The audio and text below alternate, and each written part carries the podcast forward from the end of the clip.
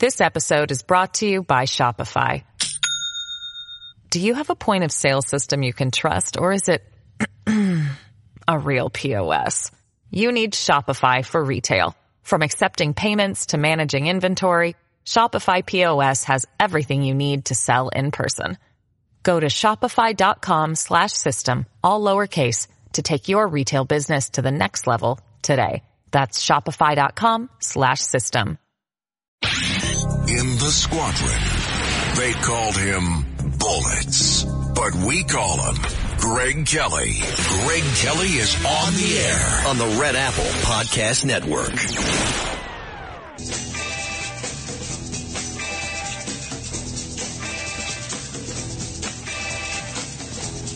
So you guys really do play a rerun if I'm 10 seconds late? All right, let's not do that anymore. just, just grab Curtis. just, uh, what do we want them to think that it that that old news is new news? It's not new news. All right. Anyway, uh, my fault. Uh, actually, it's uh, it's the traffic. It is, and uh, I almost got hit. I almost got hit like Curtis Sliwa got hit. Came very, very close out there. Anyway, here I am. Good stuff. Good stuff. Good to be here. And uh, where are we? Well, Donald Trump is still my man, will be my man. I want him. I don't care what they say. He did so much for this country. They tried to sabotage him. They tried to sabotage America to get him. And quite frankly, he deserves our support. I am not jumping on any other silly bandwagon, especially not that Ron DeSantis. Oh boy, enough. I saw him, so many of these guys. Every single career politician who wants to be president showed up in Las Vegas this past weekend. They all stank for different reasons. Stunk, stank. They were so bad. You know, Nikki Haley was probably, possibly the worst in that, you know, first of all, it's all this girl power stuff. And, you know, they told me I couldn't do it. So I showed them. Oh, yes, sir, Bob. And I, I said, I am going to be the governor. I am going to run for office. And I, I've never lost an election. Yeah, well, you've been in South Carolina. Easy does it. Easy does it. All right. I mean, South Carolina is great, but it's South Carolina. And oh, by the way, who gave you the, who gave you the, the opportunity of a lifetime where you could actually say you're interested in running for president with a straight face. Donald Trump. You know, making the governor of South Carolina, who, by the way, endorsed Rubio and said vicious things about Trump, tells you what a big heart Donald Trump has, actually. He made Nikki Haley the ambassador to the United Nations, a huge, huge opportunity for, let's face it, a hick. I love South Carolina. I love the South. I lived in North Carolina, Mississippi. Uh, where the hell else was I? Uh, North Carolina, Virginia, Arizona. I know from the sticks, and quite frankly, I like it out there. Oh boy, easy to live. Everything's cheap. Um, hardly any traffic. It's great. But I had no illusions about where I was. It was the sticks. And what's her name? Nikki Haley comes from the sticks. And that, there she is, uh, touting her experience at the United Nations. Yeah, we made her UN ambassador. Trump did. And what did she do? She was a big leaker. She left early. She did. She had to resign. Not exactly clear why, but she was a big leaker for one. Wanted to distance herself from Trump. And then, you know, she's been like everybody else, the fake news. Oh, January 6th, uh, we need to move on. Um, no, I am not going to give the left that victory. Absolutely not. They have lied and deceived and weaponized, weaponized the Department of Justice, weaponized the military, weaponized everything against Trump. And we have these, is rhino the right word? Traitor? I don't know. But they're career politicians acting like career politicians. I guess I shouldn't be, I shouldn't be surprised that Nikki Haley, who is, yes, that's right. All she does is run for election. What do you do? How do you become a how do you become a state senator? How do you become a governor? Making promises and generally not following through on them. So why she annoyed me so much? She made all this stuff about we brought Boeing and Mercedes to South Carolina, and I, I we made I made that happen. And no, I, I just said, wait a second, wait, wait, wait a second. No, I I don't think she made that happen. In fact, I know that No, that doesn't. No, that doesn't add up. And I looked it up, and you know what? It didn't add up. All that stuff was arranged way before she became governor. BMW has been there since the 1990s. You know, Boeing said in 2009 she became governor in 2011. 2009 they signed all the contracts. They were going to build their 787 Dreamliner, and there was something about her. It just really, it got me. It got me because so many folks out there. Oh wow, you know you Wow. And did you know her parents are from India? I don't care. I, I mean, I might find it somewhat intriguing, but she brings it up all the time. You may remember, I actually asked Dinesh D'Souza to bring it up. I said, Dinesh, where were you born, by the way? This is after a 20 minute talk about, was it 2000, 2000 Mules? Great movie, by the way.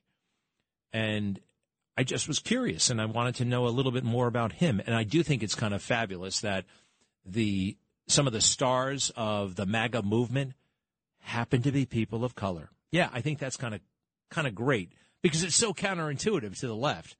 They, they think we're what what did I hear? How are they criticizing me this morning? Oh yeah, I'm a cisgender hetero privileged individual. Cisgender, cisgender. That means. Um, that means I'm a boy and I like girls, and I'm definitely a boy. That's what that means, cisgender. That means you're behaving the way you were designed to behave. Anyway, uh, with Nikki, it's all her brand. It's all this. It's all, you know, Ma, she's bragging about it, quite frankly, and I don't think it's anything to brag about. I don't care. You had nothing to do with it. You had nothing to do with where your parents decide, right? And uh, so I think she's going to fall flat on her face. She ought to get out of the way, and people are going to start tuning in. Yeah, there's something, it doesn't sit well. Loyalty means something in the real world. It doesn't mean much in politics, apparently. Ted Cruz, who's a super brilliant guy, but he, he can't help himself. Way too much ambition. What's the rush, Ted? I think Ted is still in his 40s. He's like 40 something years old. Desperate to be president. Ted, America's just not that into you. It's just, you know, it's just not going to happen. Uh, maybe in 10 years, maybe in 15 years, maybe in 20 years, maybe in 25 years. He was on stage, and you know what he did? He bragged. Now you could say, well, Donald Trump brags all the time. Actually, he doesn't, and there's a there's a totally different approach. I let's say for the sake of conversation that Donald Trump brags a lot. I'll give you that, but there's there's a key difference. When Ted Cruz brags, he brags, I wrote a letter saying that I was not in support of that. And I wrote a letter and I had a meeting with him and I told him that I think this is a bad idea. So he's interested. I don't know any of this stuff about Ted Cruz, you know, and he's telling me what he did, most of it to no consequence, and sometimes taking credit where he doesn't de- deserve credit. He, in, he implied that he was the guy who talked Trump into moving the capital of Israel from Tel Aviv to Jerusalem, or at least the U.S. Embassy in Israel from Tel Aviv to Jerusalem. Now, I remember him saying that during the campaign. And Ted Cruz was his bitter enemy during the campaign. Remember? Lying Ted! He's a, he holds up the Bible and he lies, he lies. And Ted Cruz was equally as vicious to Donald Trump. These guys were not having meetings then, but there he is, Ted Cruz being a career politician pretending to take credit for something he had nothing to do with. Who else took the stage that really turned me off? Again, another career politician, Chris Christie. Um, Chris Christie gets up there. Two tons of not much fun. Sorry, but you got to take care of that. You got to. Fi- it's just a bad example. You can't be president. You can't. You can't. You can't when you look like that. I mean, I know. I know. We had a 300 pound president before. His name was Taft. But that was, well, before we knew better, okay? So he's up there and he says that the Republican Party has a choice right now. And then he says it's like 1962. And in 1962, the Republican Party had a choice. You could either be with the John Birch Society or you could be with Ronald Reagan and William F. Buckley. Now, the John Birch Society was this horrible, bigoted, nasty, crazy lunatic group that got a little bit too big for comfort. And he's trying to say, at this moment, we have to decide between Trump and the future, or between Trump and good. In other words, between good and evil. He put us in the John Birch Society. Us, MAGA, Trump fans. You know, you might as well have just called us deplorables, uh, Chris Christie. And it was a career politician move. And of course, I did this and I did that and I did this and I did that. Oh, which brings me back to Trump. When you look at his early speeches during the campaign of 2015 and 2016, it was about us. It was about where we are as a country. It was a stinging, biting, yet totally powerful critique of, of the incumbent administration. And then he told us a little bit about some of the stuff he did, which it resonates like a million times more than when some fake, cheap career politician gets up there and brag about what they did, brags about what they did because we know what Donald Trump did. He's just reminding us. When he says, I've hired thousands of people, I've created jobs. How many jobs did Ted Cruz ever create? What did he do? Hire a couple of uh, legislative aides, an intern or two? He's not a job creator. Neither is Nikki Haley or Chris Christie or any of these guys. I, and when Trump talks about, I created that, and we can see the buildings he built. We can see it. It's right there before our eyes. Remember, non politician. He's a non politician. I just had a, a very interesting reminder about why we don't like politics as usual. Then uh, Paul Ryan got up and said, Well, we lose with Trump. We always lose with Trump. Paul Ryan, ex Speaker of the House. You know what he does for a living? Ex Speaker of the House. That's his job, ex Speaker of the House. And you can make millions upon millions upon millions, hundreds of millions of dollars doing that. You got to look at, he, he was interviewed in some palace, literally in a palace, to badmouth Trump. Then I heard on another channel yesterday, he's being interviewed uh, on Meet the Press. Oh, actually, it was the same show earlier. They had his former chief of staff. And he said, Yep, the speaker and I had a real hard time reining in Republicans but we did. We reined them in and told them, you can't criticize Robert Mueller and the Russia probe. You got to let him do his work. He's got to do it. This is important. Are you serious? You can't criticize Bob Mueller? That's the kind of stuff that you guys were worried about? wow. I knew the I knew the swamp was out to get him. I knew Democrats were out to get him. But and I guess I knew it, but now it really hit home that one of the most powerful Republicans in America was out to get Trump. Well, we got to let this special prosecutor do his best. Russia collusion. And they knew right away, right away that it was fake. So um, now more than ever, it's Trump. It's Trump, it's Trump, it's Trump.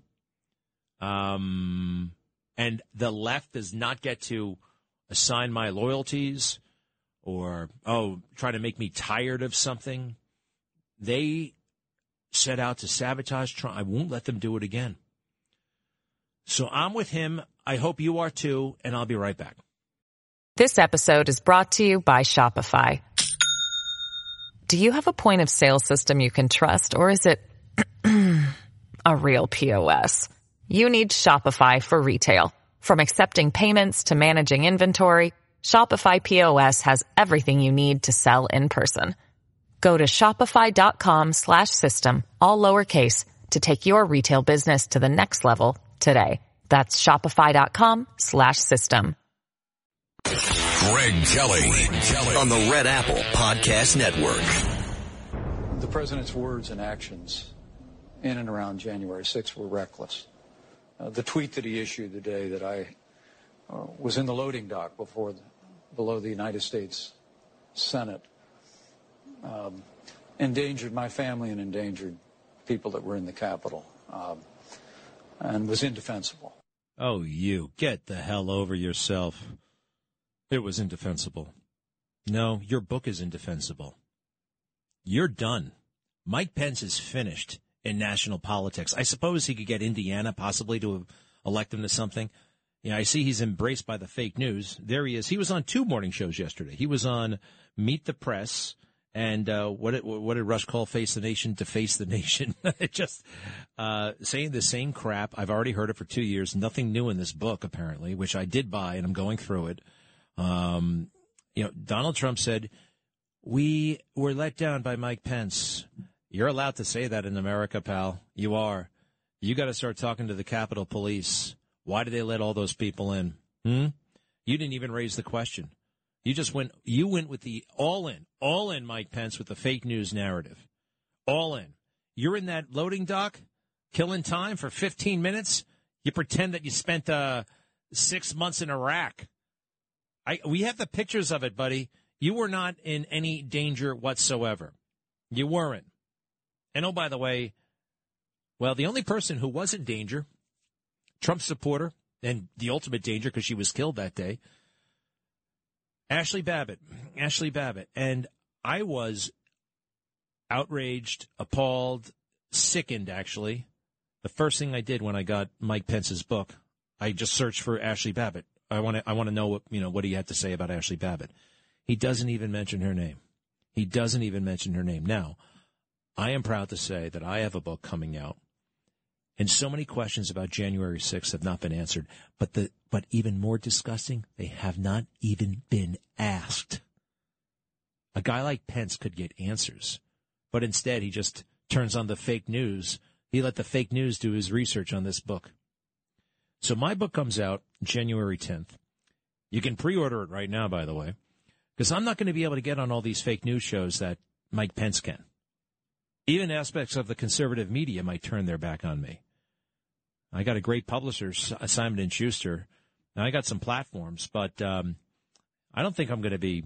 I don't think Fox News is going to cut me some slack after what I've said. I don't blame them really, because I have called out their their own bias, and I've done it to probably. And this is one of the reasons why a lot of folks in media don't take on people in the media, because sooner or later they may need the media.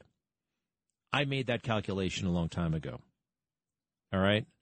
Nobody owns me. Nobody, uh uh-uh.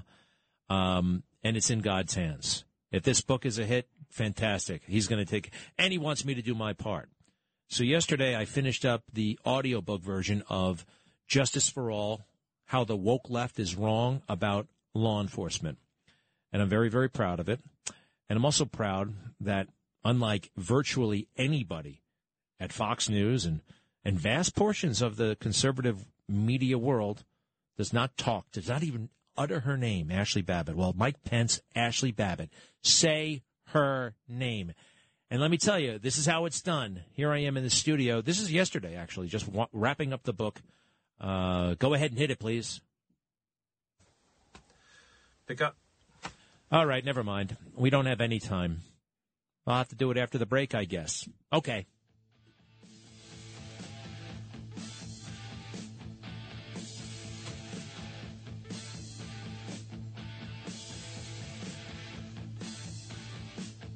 Hi, it's Lou Dobbs for Priority Gold, America's precious metals dealer. These are volatile times with high inflation, soaring debt, wars on multiple continents, and rising financial stress. Central banks are buying gold to diversify their reserves, so are many Americans. Call Priority Gold and find out how precious metals can help you diversify your portfolio. They're highly rated and happy to help. Call 1-866-303-6357 or get a free gold guide at PriorityGoldGuide.com. That's Priority PriorityGoldGuide.com. Greg Kelly on the Red Apple Podcast Network. And you're about to listen to the Greg Kelly book, the book on tape. I actually don't know if this take makes it into the book because I do everything I do. It's not like this. It's all taped. So you do a couple of takes. And, uh, all right. So, uh, Mike Pence won't talk about Ashley Babbitt. Fox News won't talk about Ashley Babbitt, excuse me. Um, so many Republicans will not talk about Ashley Babbitt. You know who I think will? Marjorie Taylor Greene. Marjorie Taylor Greene reportedly has uh, worked it out with Kevin. What's his name again? McCarthy. Is he really going to be the speaker? I don't know. I don't know. Anyway, uh, Mike Pence. This is how it's done. It's your book. You can write these things. Why would you not talk about this woman? You're only talking about yourself. You're so afraid, so into yourself, like all these other career politicians I saw all weekend long all weekend long. You guys are the worst. You just are. You're terrible. some exceptions, but basically you're bad. And you're one of them. So you don't want to talk about Ashley Babbitt. That is your right. It's also our right to turn our back on you. The MAGA movement has no use. You're no good to us because you won't stick up for one of our own. Ashley Babbitt was murdered on television. On television. And we all saw it. All right. So actually, what you're about to hear now is kind of what I'm saying now. This is me, book on tape, uh, wrapping up my new book, which is called Justice for All How the Woke Left is Wrong About Law Enforcement. You can get it wherever books are sold. Uh, you got to pre order it. It's not actually available till January 10th. Thank you, by the way, WABC, for letting me talk about this book because uh, you'd be surprised where the shadow bans come from. Go ahead. Pick up. And for all the talk about how deadly January 6 was, let's not forget that only one person was killed that day, and she was an unarmed military veteran shot by a cop. To my eye, Ashley Babbitt posed no threat to the safety of Capitol Police Lieutenant Michael Byrd when he fired his pistol into her neck, killing her. Byrd was cleared of wrongdoing by the Justice Department and the Capitol Police, though his actions may have gotten him fired and prosecuted in other circumstances or jurisdictions. He was lionized as a hero by the media and the Democrats, who decided that in this one instance, it is glorious when unarmed protesters are killed by the police. Uh, you know what? I guess uh, I guess I don't have to throw to clips of myself reading. I could just read the book myself, right? Fair enough. I don't I don't need anybody to do that, right? I could just do that myself. I should probably. so, uh, but thank you. Um, and you know what? How dare you, Mike Pence? How dare you? Done, done. And that goes for a lot of you rhinos. Paul Ryan. Paul Ryan. Uh, what did they put him on? Uh, Jon Karl. Oh boy, just a couple of bros talking. Just a couple of 50 something year old bros talking and slamming Trump. That's what they do. Uh, do I want to hear from Paul Ryan? No, screw him. Hey, uh, let's hear from a Democrat, Mark Warner. Now let's see how enthusiastic he is. We have a Democrat actually praising Trump saying that he was right when everybody else said that Donald Trump was he lost his mind when he said we got to go after TikTok because TikTok is a big problem. Cut 16, please. Let's start with TikTok. Um, you also have concerns about this, and you're also quoted now as saying, as painful as it is for me to say, if Donald Trump was right and we could have taken action then, that'd have been a heck of a lot easier than trying to take action in November of 2022. Okay, did Washington simply not listen because they didn't like the messenger then, and what can we do now? Well, I think Donald Trump was right. I mean, TikTok is a enormous threat. All right. Well, that wasn't uh, that wasn't as effusive as I was hoping. Let's go to Hyam. Is in uh, Baltimore. Hello, sir. Hi. How are you? Good. Um, so first of all, I want to um, maybe make you feel a little better by quoting a verse from Psalms. Um, it's Psalms 92. It's beautiful. The Psalms. Go ahead. Lay it on us. It says, um, all right, though the wicked sprout like grass, though all evildoers blossom, it is only that they may be destroyed forever. Wow. Uh, that's about them, not us. right. I, I do like that. Yeah. Uh, that's Psalm 91? 92. 92. Uh, yeah. Is that it? That's a real quick one. It goes on a little bit longer, doesn't it? Yeah, there's a lot more to it, but um, that's that just jumps out to me just to see what's going on with the left. Hey, do me a favor. Read that again and then go on a little bit longer. Um, the next verse is, "But you are exalted, O Lord, for all time." All right, you're surely doing it. your enemies, O Lord, surely your enemies perish. All evildoers are scattered. Huh. Well, I like it. Look, I don't know what's going on in terms of, you know, God works in mysterious ways, as you know, as I know, as we all know.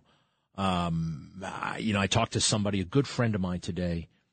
He's very close to God, and he said, I, he knows that God is going to make Trump president in 2024. Now, look, I hope that happens. I really do. But I, I don't know. I mean, I just, I don't know if it is going to work that way. And I don't know if, I don't know. Do you? I, I hope so. I don't know if we can look to the Bible and find out. Do you think we can, Heim? I think so. All right. Hey, thanks for the call. Hey, real quick, did you? Did I, I take it? I take it you are uh, you're you're a member of the Jewish faith. Did you happen to see the event in Las Vegas over the weekend? I did not. So it was the Jewish Leadership Forum in Las Vegas. And all of these Republicans showed up, you know, Mike Pompeo, Chris Christie. I was thoroughly unimpressed with all of them, and I'll have a lot more to say about that. But it's a very influential group, and of course, our allegiance to Israel is so important, so strong. And have you noticed, Heim, that they're kind of blowing it off? They're they're they're they're giving Israel the shaft again. And by they, I mean the Biden administration, almost as bad as Barack Obama, maybe just as bad. It doesn't surprise me in the slightest. Thank you very much. Psalm 92, everybody. Uh, sounds like it give us a lot of comfort. Let's go to Ann in New Jersey. Ann, did we lose you? Shucks. I always love hearing from Ann. Let's try Phil in Long Island. Yes, Phil. Hey, Greg. Thank you for taking my call. I've been trying to get you for a long time. What's up? Um, um, Kilmeade. What's with the kill Brian Kilmeade? You need to smack him in the head for me. No, no, no, no, no, no, no, no, no, no. We don't talk like that. We don't do those kinds of things. And oh, by the way, if Kilmeade said something you disagree with, well, that's kind of what talk radio is for. All right. I mean, you know, look, I, I, people call and they complain about other hosts. I, I, I can't help you in that department. They can say what they say, and there's probably a reason for what they say, for why they're saying it. Granted, I had not listened to the Kilmeade show in a very long time. uh, I noticed that uh, they're they're really tough over there, Fox. Uh, they they're good at ignoring Trump, and uh, it seems like uh, Rupert Murdoch is writing the talking points these days uh, himself. But what are you going to do? I'm not gonna I'm not gonna punch him upside the head or whatever it is you suggested. I, I assume that was a figure of speech, Phil. Yes, it was. It Just was. out of curiosity, what was it that uh, what was it that ticked you off? It's always it's always a slant against Trump. Everything every time he gets someone on, he he turns it around and slants it against them. I can't. I mean, you know, uh, I just it's, it's just in his interest. By the way, I mean, like Trump is not. Uh, let's see. Mike Pompeo is probably not going to call up Brian Kilmeade to shoot the breeze. you know what I mean? Like, it's one of the amazing things about Trump. He's incredibly accessible. And you could say, well, he shouldn't be doing that. Actually, he should be. Have you ever seen, they talk about the bubble of the presidency and the, the, they're cut off from the people and they lose track of America. The opposite happened to Trump. He totally stayed in touch, in tune with America the entire time. Respectfully, I would say that uh, Kilmeade needs to focus more on the swamp, all right, and all the forces that tripped him up because they can be unleashed on anyone, okay? And uh, we're going to uh, leave Trump to uh, to appeal to them to get on the swamp's good side. Not me, Phil. Thank you. Uh, one more, Sandra. Hey, Sandra, in Jersey, what's going on? Oh, welcome back to my favorite. I can't even talk today. Welcome back to you, my favorite patriot. I wanted to talk about the ballot gathering and the vote harvesting. In my town, it's very, very much to the left. There's someone special hired to work with the senior citizens, someone special with the uh, housing projects, someone special in town hall, and the mayor hires all the people he likes to work on the school board. So my question is, will all this all affects the outcome of the election? Now we used to say election day, but you know after COVID, the people on the left started doing all these different things. Right. So I'm wondering, should we be doing these things too, or should we hope for one day election day? I yeah, I'm more of the I want it. I don't want I don't want election season. I think it's unconstitutional. I don't think it's right. I think there's so much opportunity for fraud and abuse. And I hear, I keep hearing that. No, we just got to get better. We got to play their game.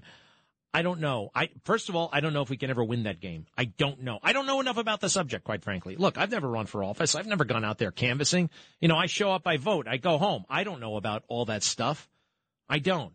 Those who do, like John Fund, who's a great guy, uh, National Review. He wrote a book about this stuff. We had him on the show last week. You may remember. He's totally fantastic. He has grave concerns about it. I think he does say we can never break the law, of course, but we've got to get better at legal vote harvesting. Gosh, it's just it, in and of itself, it sounds terrible.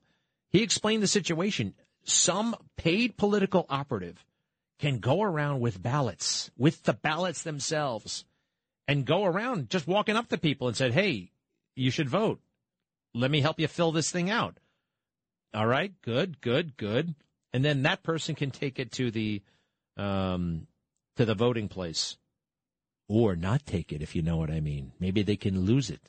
Maybe they can just drop it. I don't like it at all. I don't know what the answer is yet.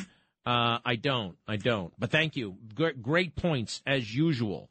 The other thing that uh, oh, th- did you see my Twitter game over the weekend at Greg Kelly USA? Uh, this special counsel, bad, really, really bad. His name is Jack Smith. Number one, he's I think he's got a god complex. Now, anybody who goes off to the War Crimes Tribunal to uh, prosecute war crimes, which, by the way, sounds fantastic. It sounds great. Go after the war criminals. But what do you know? It's rife with politics. They play all kinds of games. And for all the talk about prosecuting war criminals, they don't do all that much of it. They haven't had a conviction in like four years. And this guy, Jack Smith, is just anonymous enough that I think they can get him to do whatever they want. Independent counsel. As appointed by the Attorney General? Of course, he's got a boss. It's called the Attorney General. This independent counsel takes somebody from another just walk of life. I don't like Jack Smith. I got, well, quite frankly, anybody who puts on a purple robe like that, it does look something Dungeons and Dragons. It's just weird. He's not a judge, he's a prosecutor. And he just applied for that job. It's not like he was appointed running around pretending he's that one of the council members from Superman. What else is weird about this guy? Oh, he prosecuted, I believe he prosecuted Governor McDonnell. Remember Governor McDonnell of Virginia? I mean, they hassled that guy for just for just being a governor, quite frankly, for being a Republican governor. He had a friend, um, gave him access to some flashy trinkets. This is one of the reasons to not go into politics, I guess, by the way, because you got to raise money. These people call you up for favors or just to say hello. What are you going to do? You gave me money. I can't talk to you. This is America. I mean, that's the way it works. I'm sorry. I wish it didn't, but what do they say? Democracy is the worst system in the world except for all the others. Anyway, he gets McDonnell convicted. And that conviction is overturned on appeal by the United States Supreme Court. Eight to zero. Eight votes to zero. I don't know what happened to the ninth vote, but eight to zero. Talk about a sham case, huh?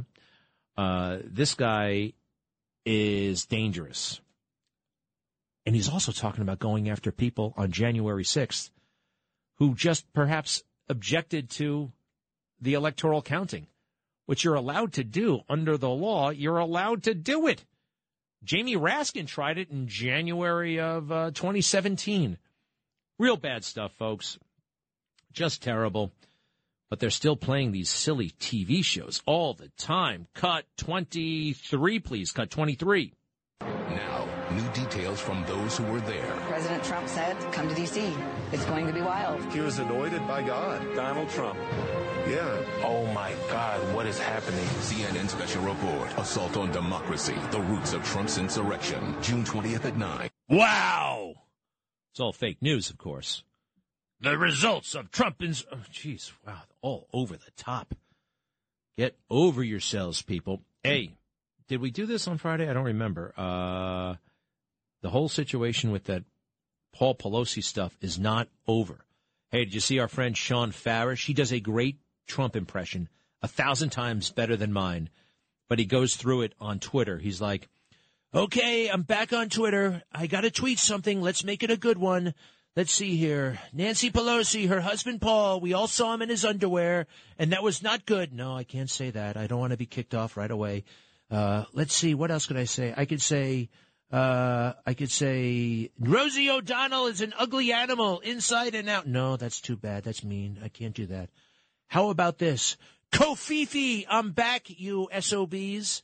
Anyway, it's great. He's, he has access to Twitter. He has not yet tweeted. Uh, is he going to? I have a feeling it's all a little bit complicated by the situation with Truth Social. You know, he's got that other social media company.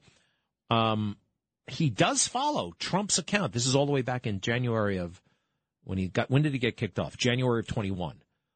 Two of the people he uh, follows on Twitter. He only follows 10 people on Twitter. Two of them I work right next door to. Greta Van Susteren and uh, Eric Bolling. Uh, he follows him on Twitter. I think I might be joining that list very soon. And I'll be right back. This episode is supported by FX's Clipped, the scandalous story of the 2014 Clippers owner's racist remarks captured on tape and heard around the world. The series charts the tape's impact on a dysfunctional basketball organization striving to win against their reputation as the most cursed team in the league. Starring Laurence Fishburne, Jacki Weaver, Cleopatra Coleman, and Ed O'Neill. FX's Clipped. Now streaming only on Hulu. Greg Kelly on the Red Apple Podcast Network. The election situation got me fairly depressed actually for a couple of days. Uh, I'm I'm out of it now. One of the reasons why I was depressed is because look, I know I can take Eric Adams in an up or down vote. You know, mano a mano, whatever. I could take that guy absolutely. I can speak to New York. I understand New York better than this guy. Quite frankly, I have. Uh, I have the intellect that he lacks. I have the endurance. I have the work ethic. I have, you name it, I've got it. He doesn't. But I don't have the machine. I don't have uh, the unions. I don't have. Uh, they can like just snap their fingers and make a hundred thousand votes appear like in an hour if they're short. Al Sharpton of all people, formerly fat, now skinny, now rides around. He used to be on the bus. Now he's on a uh, private jet out of Teterboro. Did you see that over the weekend? But uh, here's Al Sharpton. I want to see what he says here. If this is pro or anti or what the hell's going on. Al Sharpton cut five. I saw the same distortions made on David Dinkins when he was the mayor of New York, the first black mayor. And I'm seeing the same trend in the media and among some who call themselves progressives that attack Dinkins with misinformation that are attacking this mayor. And we went for it. Some of us in the black community, we went for it, saying Dave Dinkins played tennis too much, like there's something wrong with staying in shape, or that he shouldn't have had on tuxedos, like he's supposed to go to a formal affair in blue jeans. And we inadvertently, in our passion, beat him down to where the results was we got Rudy Giuliani. Who helped save this city, by the way? Look, David Dinkins did get a bum rap on multiple fronts. And David Dinkins, by the way, compared to Eric Adams, David Dinkins was MAGA. Okay? MAGA. You know what David Dinkins talked about? In addition to hiring 5,000 new cops and revolutionizing policing in part by authorizing Ray Kelly to do his job, um, he wanted to increase the capacity at Rikers Island. Increase the capacity. Uh, Eric Adams, if he can actually find Rikers Island, I'd love to know if he could actually find Rikers Island, if he could actually drive himself, get himself to Rikers Island. He wants to close it just thoughtlessly, and actually not too thoughtlessly because the Democrats have all kinds of monetary interests in Rikers Island. They want to turn that thing into a casino. They want this, they want that. Eric Adams, you know, it's one thing to, uh, now times have changed. Times have changed. We can all see that this guy is not serious. You know, one thing they would not say about David, he was a serious guy, David Dinkins. You know, he really was dignified. Eric is a goofball. Eric is an entire goofball.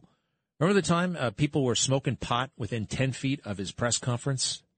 And he was like, it was like Beavis and Butthead. He he was Beavis, and you know, someone's smoking a weed. yeah, yeah, cool. I mean, that's the mayor of the big no. And by the way, David Dinkins, when he became mayor, you know what he was? He was the borough president of Manhattan. Now that actually meant something back then. It was a very powerful, significant position that people of quality wanted. You got to be a member of something called the Board of Estimate, and you basically had veto power over everything in the city. What does a borough president have now? Uh, it's like a glorified, uh, what is it? It's like a glee club. You get to show up at things and claim credit for things you had nothing to do with. It's a scam, a total scam. But uh, I'm feeling better about running for mayor myself, so I'm not ruling it out. Last week it seemed like it was done. It's not. I'll be right back. Greg Kelly on the Red Apple Podcast Network. Yeah, I got to give my friend Kari Lake a call in Arizona. She is not out of this thing. Uh, she, I cannot, cannot accept that Katie Hobbs, who spent her time a la Joe Biden, all in the basement, hiding, hiding, uh, beat, legitimately beat Kari Lake. I don't believe it. You might even call me an election denier. What the hell? I don't care. You know, it's okay. It's okay if if somebody cheats in, a, in on an, in an election and you have suspicions of that, you're allowed to say those kinds of things. I think election denier, obviously, that's supposed to be the worst thing in the world, except when Hakeem Jeffries does it. Hakeem Jeffries, everybody's all excited about Hakeem. Who's Hakeem Jeffries? He's one of the many bitter, frustrated politicians um, in this city. They're all bitter and frustrated, by the way. You know, they they they they just work it, work it, work it, run all, all around, and then they go to a restaurant and nobody knows who they are. They can't stand that. Most of these people went in it for the wrong reasons. It's like a shortcut to uh, fame and celebrity. You know, they can't make it in Hollywood, so that they're going to. Uh, and most of them are frustrated because nobody knows. But how do you get people to know you? You get on those crazy committees, right? You, you start impeaching Trump. I don't even think they would let Hakeem into some of those committees for whatever reason. Maybe he was too junior. Uh, I don't know. But he was not uh, all that recognizable. Now it looks like he might be the new minority leader of Congress. And if they should ever, ever get enough Democrats again, and who knows what, who knows when that'll be, considering all the electioneering stuff, uh, he could be speaker someday. But he denied the election, the 2016 election. He said that Donald Trump was a Russian asset a spy. Said awful, awful things. Of course, he shows up on CNN with Jake Tapper, and it's a hello, uh, Mr. Hakeem. Uh, well, tell us about your priorities. It doesn't ask him anything about this stuff. A lot of folks in the conservative world notice that because this guy on Twitter, he's a you know he's a big mouth on Twitter. So am I, by the way. That's fine. And I own my tweets. I own them, and I can defend each and every one of them pretty much. uh, look, we all delete something uh, sooner or later, but whatever. Uh, it's okay, and uh, you got to be held to account. I expect it. I expect that someday I'm going to be in some situation and somebody, you tweeted this on June 14th. What do you, how, do, how could you have said that? It's like, yeah, I said that and here's why. Or yeah, maybe I shouldn't have said that. Or I don't know. Depends what, what tweet they find. But Hakeem Jeffries said out loud that, uh, what do they say here? He can't be president. He's an illegitimate president. Russia, they're the real winners here. Just terrible things. Now, you think about if we say anything about Joe Biden, they'll, t- they'll tell the FBI. They will tell the FBI. The FBI is turned into a kind of a, a very silly Democrat tool. Not silly, actually. A dangerous Democrat tool. They are the political muscle of the Democrat Party. And that's something we uh, we need to tackle. This Congress does while we have power. You know, I heard once, you know, when you have a cannon, you got to fire it, okay, every now and then. And we gotta we gotta unleash. We gotta now. That's an analogy, everybody. I'm not uh, advocating violence. Oh my goodness gracious! You know, CNN once said uh, they ran a clip of me saying, "You know, we got to fight for Trump." They're like, look at this. Greg Kelly is advocating violence, and literally tried to had have me pulled off the air. They had congressional hearings about this crap. They tried to demonize perfectly legit, illegalize perfectly legitimate um, uh, political speech. All right, so let me see here. Uh, oh, yeah, back to Arizona. This is not over. This is not over. Maricopa County, again, totally screwed up. Just like Kari Lake, quite frankly, told us it would be screwed up. So here's what we think happened. Early voting was dominated by the Democrats uh, and they knew they were doing really well in early voting. And traditionally, Republicans vote on election day. So Katie Hobbs and other Democrats, Katie Hobbs is the Secretary of State of Arizona, candidate for governor, in charge of the elections. It looks like she may have made sure that a lot of the machines didn't work, that there were uh, all kinds of problems, that the lines were very long, so long, in fact, that people didn't want or could not stay online. And so they walked away. So many stories like this. So let's see here. This is Maricopa County is having a uh, like a public forum, you know, open mic night, if you will. And this guy, this ordinary looking guy, comes forward and he's actually. I think it's fair for me to say he's not the most impressive specimen I've ever seen. Um, got a couple of weird things going on. He's um, first he says he's ha- it sounds like he has a British accent, but well, he's a white guy and he's got dreadlocks. You don't see that every day. But listen to this man speak. Wow. He gets up there, confronts the Maricopa, Maricopa County, Arizona commissioners regarding this election. Hit it, please. Good morning. Once again, the eyes of the world are upon Maricopa County for another botched election. Am I here to accuse you of stealing the vote? Heavens no, for that would make me a terrorist, wouldn't it? Let me ask you, if you took your life savings to a bank and the teller put them in a machine and the machine kicked out one out of four of your bills and the teller said, don't worry, we'll put them in box three over here and we'll let you know how many were in there later. We'll send them off to a separate location and someone will be sure to get back to you and tell you how much money you have. Would you be okay with that? No, you would not be okay with that. Now ask yourself the question, which is more valuable, your vote or your money? Now ask a lobbyist that same question. Now ask a campaign manager that question. Now ask Mark Zuckerberg that question. Which is more valuable? Your money or your vote or your country or this world or the corruption that is taking over every single county in this nation? And then you look into your own soul and you look back at yourself in the mirror and realize that you are the cancer that is tearing this nation apart. Good day. Oh, wow. This is a guy named Matt Baker. Matt Baker. Who is he? According to Twitter, Matt Baker is at our service. He is a freedom fighter and owner of Slave to Liberty clothing company fighting medical mandates and technocratic tyranny. Uh, wow. You just never know, huh? There he is with all of his dreadlocks or whatever. James Woods made this guy, helped make this guy famous. James Woods, the actor. He put out an interesting message. He put it out in an interesting way. I like James Woods a lot. He is a superstar, great actor, by the way. Remember there was a period like it seemed like 15 year period where James Woods was like in every single movie he was everywhere. And then guess what? They found out he was a conservative and they had a bit of a beef with that. Saw him interviewed once. He spoke about his brother very, very warmly. He was his, he lost his brother and gosh, they, they seemed like they were really close. I think one of them, either James Ro- James Woods or his brother went to MIT.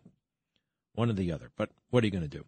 Uh, how did he put it? He said, uh, I am ashamed to say if I would not, I am ashamed to say I would not give this fellow a second thought if I passed him in the street. Having watched the speech, however, I am now in awe of his eloquence and patriotism. Maricopa County is the new Zimbabwe. All right, so what is going on there? Kari Lake has not conceded, nor should she. This is a very close election. It's not determined yet.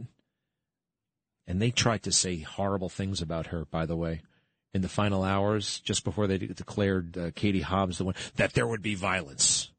That there would be violence. That supporters of Kari Lake would take to the streets and perform acts of violence. No, no, no. That did not happen, did it? They're always saying those horrible things. Those horrible things about us. And meanwhile, they just go out and do it. They just go out and do it and it's glorified and sanctified. Speaking of which, that gets me back to DeSantis. Well, DeSantis, again, like the rest of these guys, career politician. I would love to see DeSantis president someday. 2028, 2032, 2036, 2040, 2044, 2048. Seems like a long time from now. It's not. Well, it is. I take that back. But in 2048, I think uh, Ron DeSantis is going to be like 10 years younger than Trump is today. So hold your horses, Ron, in my opinion.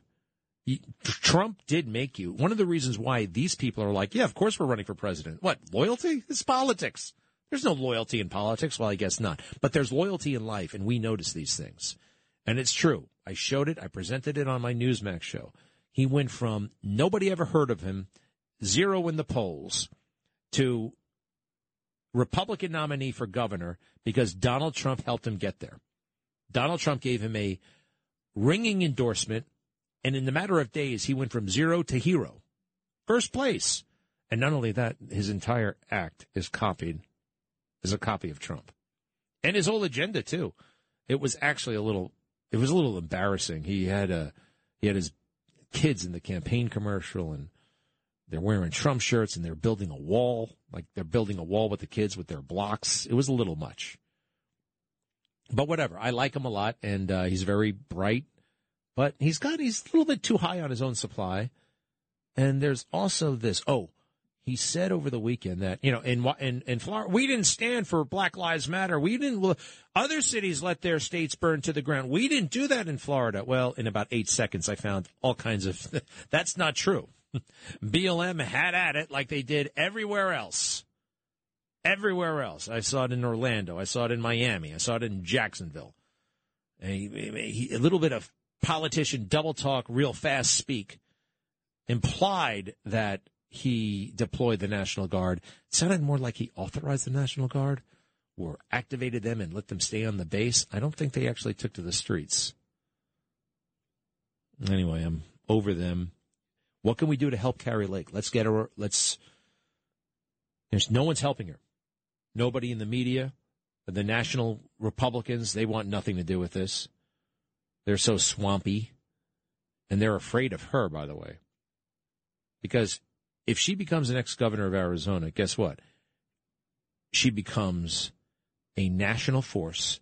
She becomes very likely the next vice presidential nominee to Donald Trump. She becomes a future president. By the way, she's a future president whether or not she wins this time around. She's really, she's really hot stuff. So she's not. My sense is she's getting help from nobody. And at times like this, I feel I feel, I don't want to say impotent. Never want to say impotent, but what can I do? How can I help? How can we help? Tony in Clifton, New Jersey. Hello. Right. So, so many things I want to say to you, but I have to listen to the Lord, and He gave me a word from the Bible. So, can I read it? Sure. So, Joshua, after Moses died, was perplexed, and he said, Joshua, this is Joshua 1 I promise you what I promised Moses, whatever, wherever you set your foot, you will be on the land I have given you. Be strong, be very courageous, for you are the one who will lead the people to possess all the land I swore to their ancestors. So the gist of it is, is that as I've seen President Trump walk all over the country, and as I've seen you, you know, talk about all the leaders I don't know who this word is for, but I ask the same questions, and this is the scripture I came up with, which is amazing. So the land is going to be possessed. And I believe the last thing he says is just be careful to obey all the instructions I gave to Moses and stay close to him. And I, I believe this is true. There's so much negative. So every day I stay in the word. I'm praying for Kari Lake, for you for President Trump because I believe that we are going to take possession of the land, and that's that's the sort of the spiritual of it. Very beautiful, very beautiful indeed. Uh, can I just ask you very quickly? Um, what is your daily approach to the Bible? How do you? What do you do? What's your method? What do you do? I read um, our daily bread, which is dot com, and it gets sent to me every day. All right, dailybread.com. Um, Check it out. Tony, thank you, thank you, thank you. To be continued. We'll be right back. When you need mealtime inspiration, it's worth shopping Kroger, where you'll find over 30,000 mouth-watering choices that excite your inner foodie. And no matter what tasty choice you make, you'll enjoy our everyday low prices, plus extra ways to save, like digital coupons worth over $600 each week. You can also save up to $1 off per gallon at the pump with fuel points. More savings and more inspiring flavors make shopping Kroger worth it every time. Kroger, fresh for everyone. Fuel restrictions apply. Greg Kelly. Greg Kelly. on the Red Apple Podcast Network. Hey, what the hell's going on at Disney? Disney and Company. Um, the CEO just quit. I think they asked him to quit. In other words, he was fired. His name is Bob Chapek, and they're bringing back Bob Iger, I G E R. I met Bob Iger once at a party. I went right up to him and I asked him uh, for directions, or I, I didn't even know it was Bob Iger, in part because he was wearing eyeglasses. He's one of these guys who refuses to ever let himself be photographed wearing eyeglasses, but he always wears eyeglasses. And so he just looks totally different when you see him in person. And uh, I think he, I don't know for sure. I mean, there are you, there are executives out there who just look so damn good. You know, they look great in a suit, and they're like, this guy must have all kinds of amazing ideas. And look, he's got to have some talent, but I do think that he probably got by. He's a pretty boy. Uh, I sound kind of mean, don't I? That sounds a little bit uh, petty and resentful on my part. Uh, he's from Oceanside, Long Island. We like that about him. Let's see. He went to Ithaca College. I kind of like that about him too. No, he's not a Cornell snob. Uh, what else? Uh, and it looks like he paid his dues or whatever. But look, he's Hollywood. He's woke. He's liberal. He does have the coolest clothes in the world. He's everything's Tom Ford, head to toe, Tom Ford. And he married that woman named Willow Bay. Remember her? Uh, In the 80s, she did the Estee Lauder ads. She was everywhere. And uh, she was on CNN for a while, and she went to the Wharton School. And uh, now, um, now who knows? What do I care? I don't go to Disney. I don't go to uh, the theme parks anymore. I will say this: I want to know how he feels about the whole "Don't Say Gay" debacle. Uh, this is where Chapek. I can't tell. I don't know. I don't know. I'm not on the inside there. I did have a friend who was on the inside. No longer works there though. Here's the deal: uh, the "Don't Say Gay" thing. That was a what an atrocity. That whole campaign. Everybody lied about the law in Florida. They falsely called it the "Don't Say Gay" bill. Turned out it just said that uh, teachers should not be having discussions about sexuality with students prior to the like sixth grade. It really wasn't that bad. It was it was very understandable, very very practical. Remember, they boycotted. They were they boycotted Florida. This country is so weird in so many ways. We got to revisit. Everyone's talking about the soccer game in Qatar. I've actually been to Qatar. Um, I don't remember. I was in a very rural part, like the desert part. I barely. Mm, I'm trying to think if I actually set foot on Qatar. I flew over it a lot, but anyway, they don't have any alcohol. They don't have any booze. They don't have. A, but you know, they do have plenty of that in the Persian Gulf. They all go to Bahrain to party. Party. You can you can get anything you want in Bahrain, and you can get a hell of what you want in the United Arab Emirates. They're not as pious as uh, they might have you believe. Anyway, uh, that reminds me of the hideous time that Major League Baseball moved the All Star game. How about that one? I'll be back. Greg Kelly on the Red Apple Podcast Network. All right. So has uh, has Trump tweeted yet? He's back on Twitter. What's going on? I uh, look. I love. So far, I I think Elon Musk is great. Uh, it sounds like that company was totally bloated. I mean, how many people does it take to run a website? I don't know. I don't know. Is it all that sophisticated? It was, oh, by the way, more sophisticated than it is now because they would be somehow shadow banning people like me. They had special algorithms or people. I guess some of the people would, would find ways to limit my content. And since he's been back, my content has been proliferating on Twitter.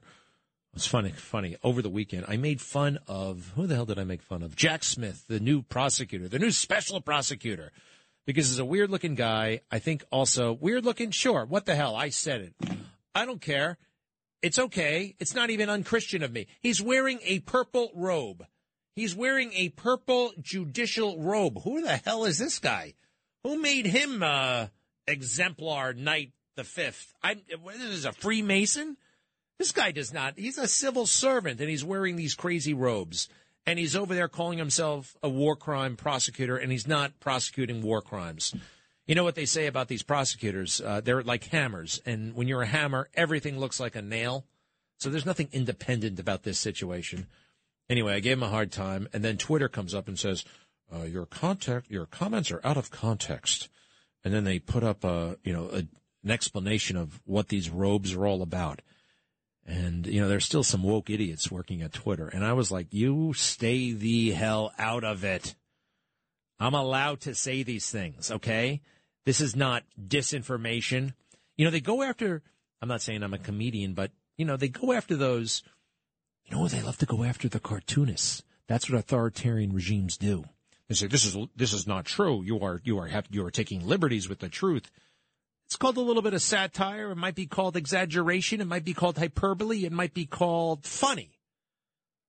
Whatever. Freedom of speech. So I put this tweet up. What did I say? Hey, Jack Smith, the new special counsel looking into Trump. I think someone should look into Jack Smith. Who the hell is this guy? What's up with the purple thing? He's too young and too unknown. He's going to try to make a name for himself by catching a big fish. Stay in Sweden. That was my tweet. And by the way, this is a work of art. And everything in here I stand by, including and especially the part about Sweden. And I know that Sweden's not Netherlands. But this is one of the things you do. Yes, it gains a little bit of traction. I'm not out there to inform people where the Hague is. That's not my job. But I think somebody should look into Jack Smith. And he is too young and too unknown. You want somebody of great stature, somebody who has already made their name and preferably already made their money. Somebody who does not have to worry about what the hell Merrick Garland or ABC News thinks of him. And when you're Jack Smith, no disrespect, but you're a nobody in America, all right? In terms of the big leagues, in terms of this kind of stuff.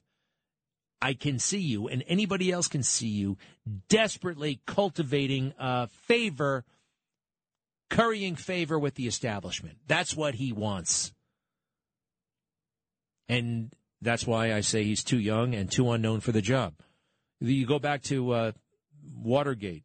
Who were their special prosecutors? These were older men, 20 years older than this guy. Because, you know, when you're, fi- I think he's only 52 years old, 53 years old. He's got decades of working life left. He's got to get people to hire him. He's a lawyer. He works in the swamp. He needs their favor. And how, you think he's just going to, oh, I didn't see any crime here. He, he'll never be able to get up. That, that's not an option here. So back during Watergate, who did we have? We had Archibald Cox. He was a special prosecutor. He was a lefty lunatic. He wasn't independent, but you know what? At least it appeared as though maybe, maybe this guy didn't care what people thought about him because he was already famous, already had his money, already made his reputation. Same goes for, what was the other guy's name? Leon Jaworski. He also was a big fish in uh, legal circles. Uh, but no, we went with Jack Smith and nobody knows who he is. Anyway, so I say this, I make fun of him, and then they put up a big editorial note on my tweet. Jack Smith is shown here in his judicial robes from the International Criminal Court at The Hague, where he prosecuted war crimes. Not really, but okay. He has most recently been part of the Public Corruption Department at the Justice Department investigating public figures on corruption allegations. Actually, that's not true either. his last assignment with the his last assignment with the DOJ was, I believe, as the acting U.S. attorney in Tennessee. Before that, he was the Public Integrity Squad. Whatever. Stay the hell out of it, Twitter. That's my point. So what did I do? I went nuclear. I can't stand it. I can't stand it when you guys mess with me like this, big tech. I said, hey, Twitter, if I want to make fun of an unelected government prosecutor appointed to further a politically motivated harassment campaign against Trump, then Twitter should be a place for that. Without a fact check from the regime's preferred media outlet. Stay out of it. Oh, I didn't mention it because they put a big link, a big fat link to a dopey story written in the New York Times about Jack Smith, as if this is this is the gospel. This is what the New York Times says. No, it doesn't, and no, it ain't. Wow. They tried that with me on Instagram too. They won't do it again. I don't think. Then again, they could suspend me. I just, uh, but they try to fact check me. I made fun of uh, De Blasio. Remember when De Blasio turned off the lights or allowed the lights to be turned off on 9/11 during COVID?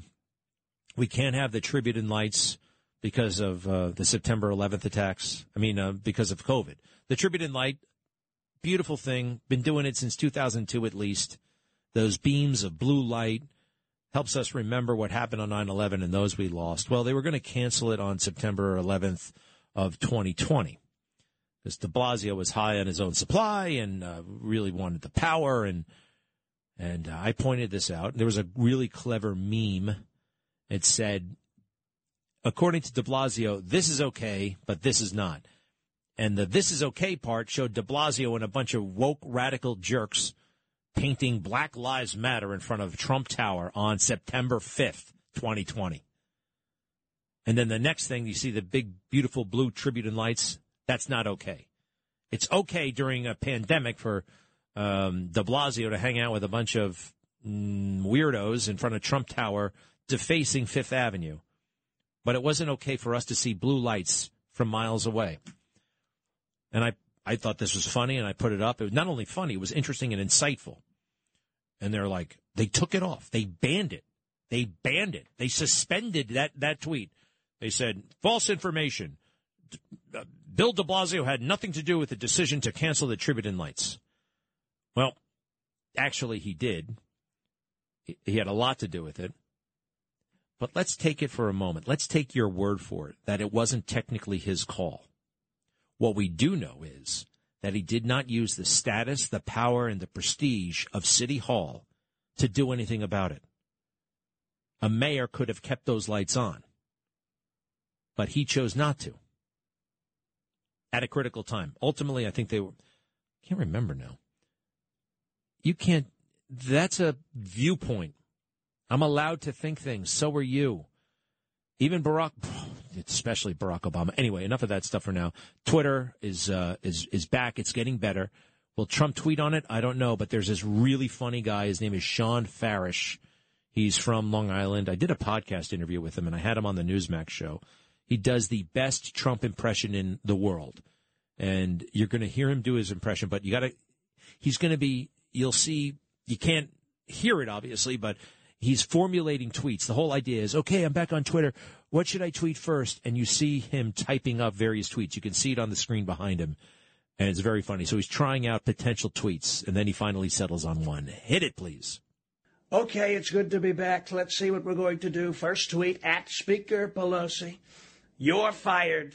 P.S. Tell Paul he doesn't look good in his underwear. We saw the body cam. It's a horrible thing. We don't want to get suspended off the bat. At Rosie O'Donnell, you're still a disgusting animal, both inside and out. It's true. Now, let's not waste a good one. At said Warren, I am more Indian than you.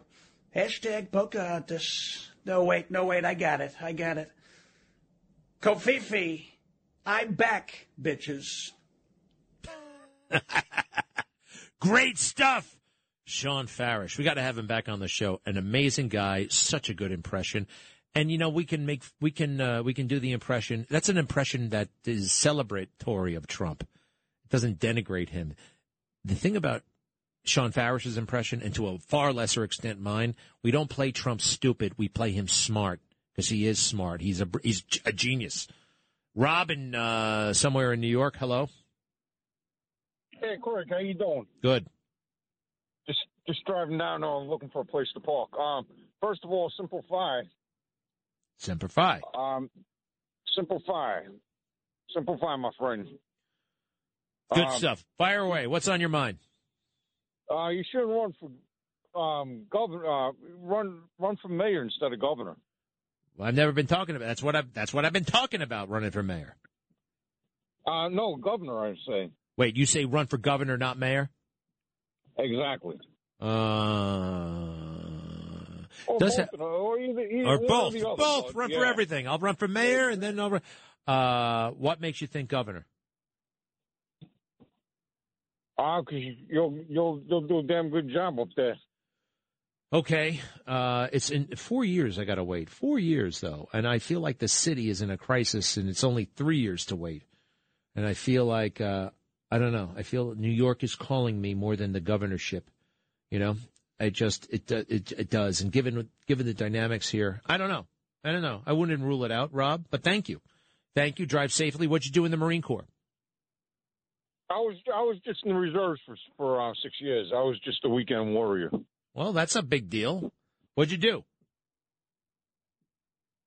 Um, mainly computers and stuff. Okay. Yeah, look, every uh, people don't understand not, not every job in the military is uh, killing Osama bin Laden. There's a lot of stuff to do and it's all important.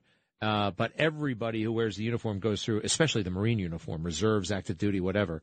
Very, very I was, I was rigorous. Junior, I was in the junior reserves in high school. Then I went in. I was in the regular reserves there for for six years. All right, good stuff, Rob. I appreciate it. Thank you for the encouragement.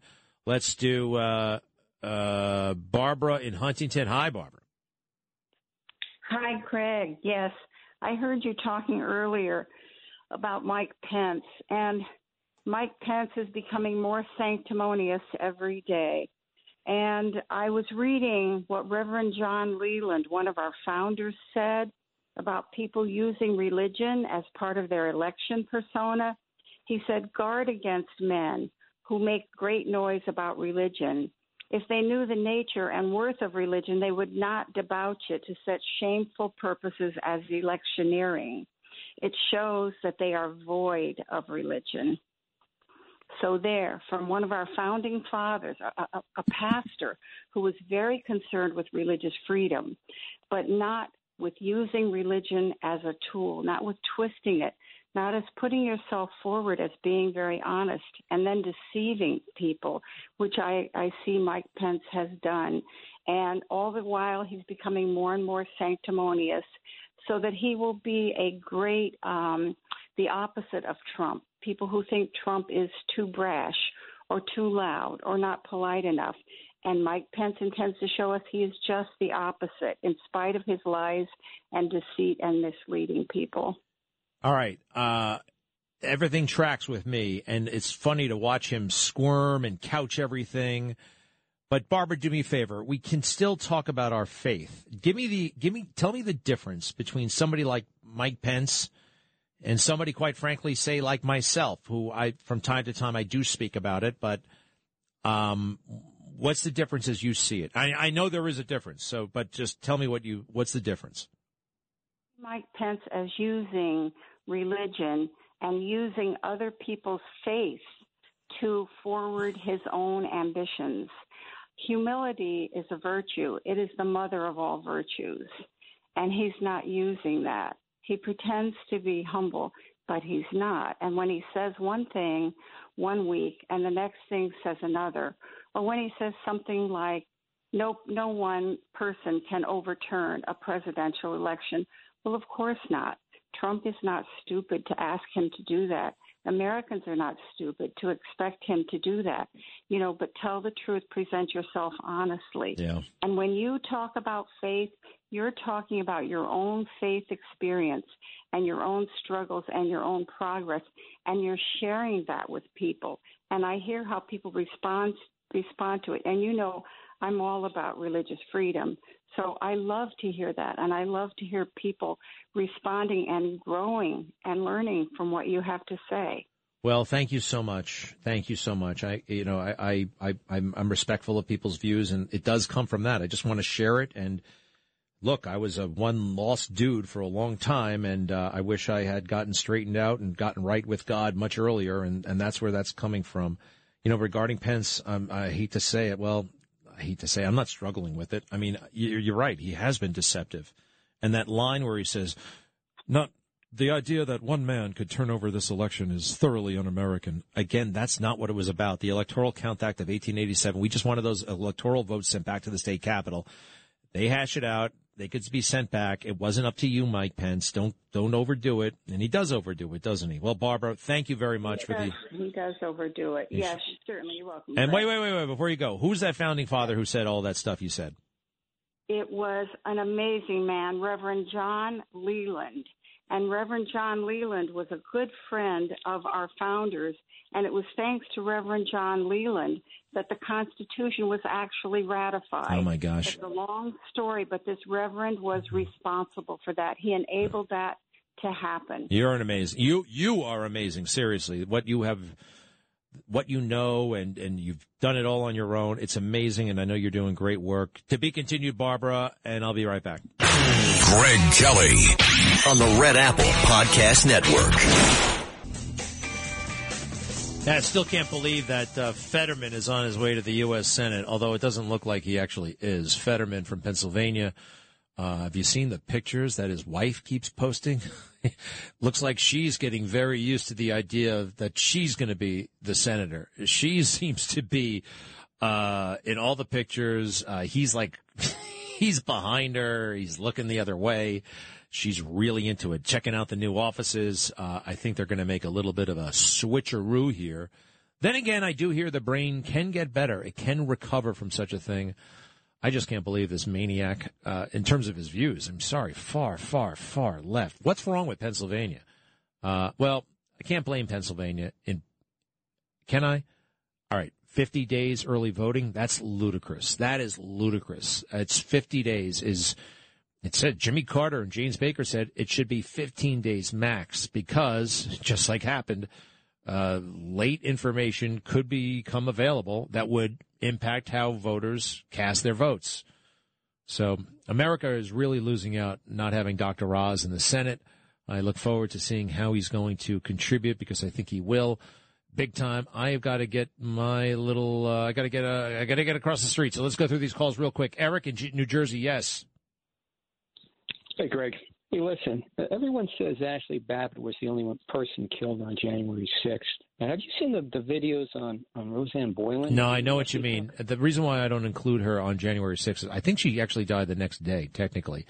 And I know there's a lot there. I feel for her. I think they've lied about her. Um, but there seems to have been a medical component to her death. Would you agree to that, Eric? I mean, medical as in, well, let's call it a pre existing condition. No? Okay. I'm asking you. Uh, you and know, by the way, wait, wait, wait, whoa, whoa, whoa. You just said everybody uh, says that Ashli Babbitt is the only one they say. They hardly ever mention her name.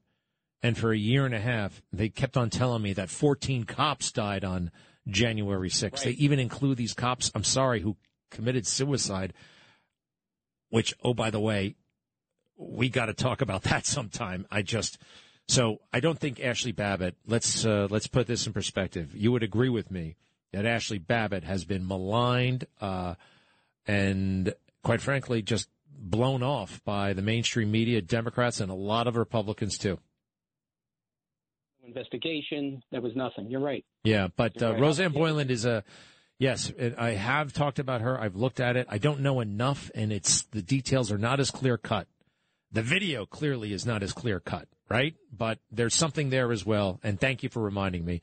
Louise in New Jersey. Louise. Louise, hi. Number one, I think they should universally have an, an election procedure for all the states the same. 30, 50 days is ridiculous. The only problem with that is uh, the Constitution explicitly says that it's up to each state to figure out how to hold an election. Of them, it's like you said, so many days ahead of time. It's ridiculous. They never even saw the debate, for heaven's sake, in Pennsylvania. That's Yeah. re- that's bizarro. Also, um, how come we can't uh, help out this young woman in Arizona? Does she need money? Is this going to be a recall election? Does she need the funds for doing that? It's a great, great question. Uh, I'm reaching out to her. I'm also going to have that guy on, the passionate patriot you heard a little while ago, Mike Baker, made famous on Twitter, confronting those officials in Maricopa County. He's going to be on my show tonight. I'm going to get, uh, I'll see what he has to say. And uh, Louise, thank you to be continued. I'll see you tonight on the Newsmax show. And remember my book, Greg Kelly, available wherever books are sold. Greg Kelly on the Red Apple Podcast Network. Hi, it's Lou Dobbs for Priority Gold, America's precious metals dealer. These are volatile times with high inflation, soaring debt, wars on multiple continents, and rising financial stress. Central banks are buying gold to diversify their reserves, so are many Americans. Call Priority Gold and find out how precious metals can help you diversify your portfolio. They're highly rated and happy to help. Call 1-866-303-6357 or get a free gold guide at PriorityGoldGuide.com. That's Priority PriorityGoldGuide.com.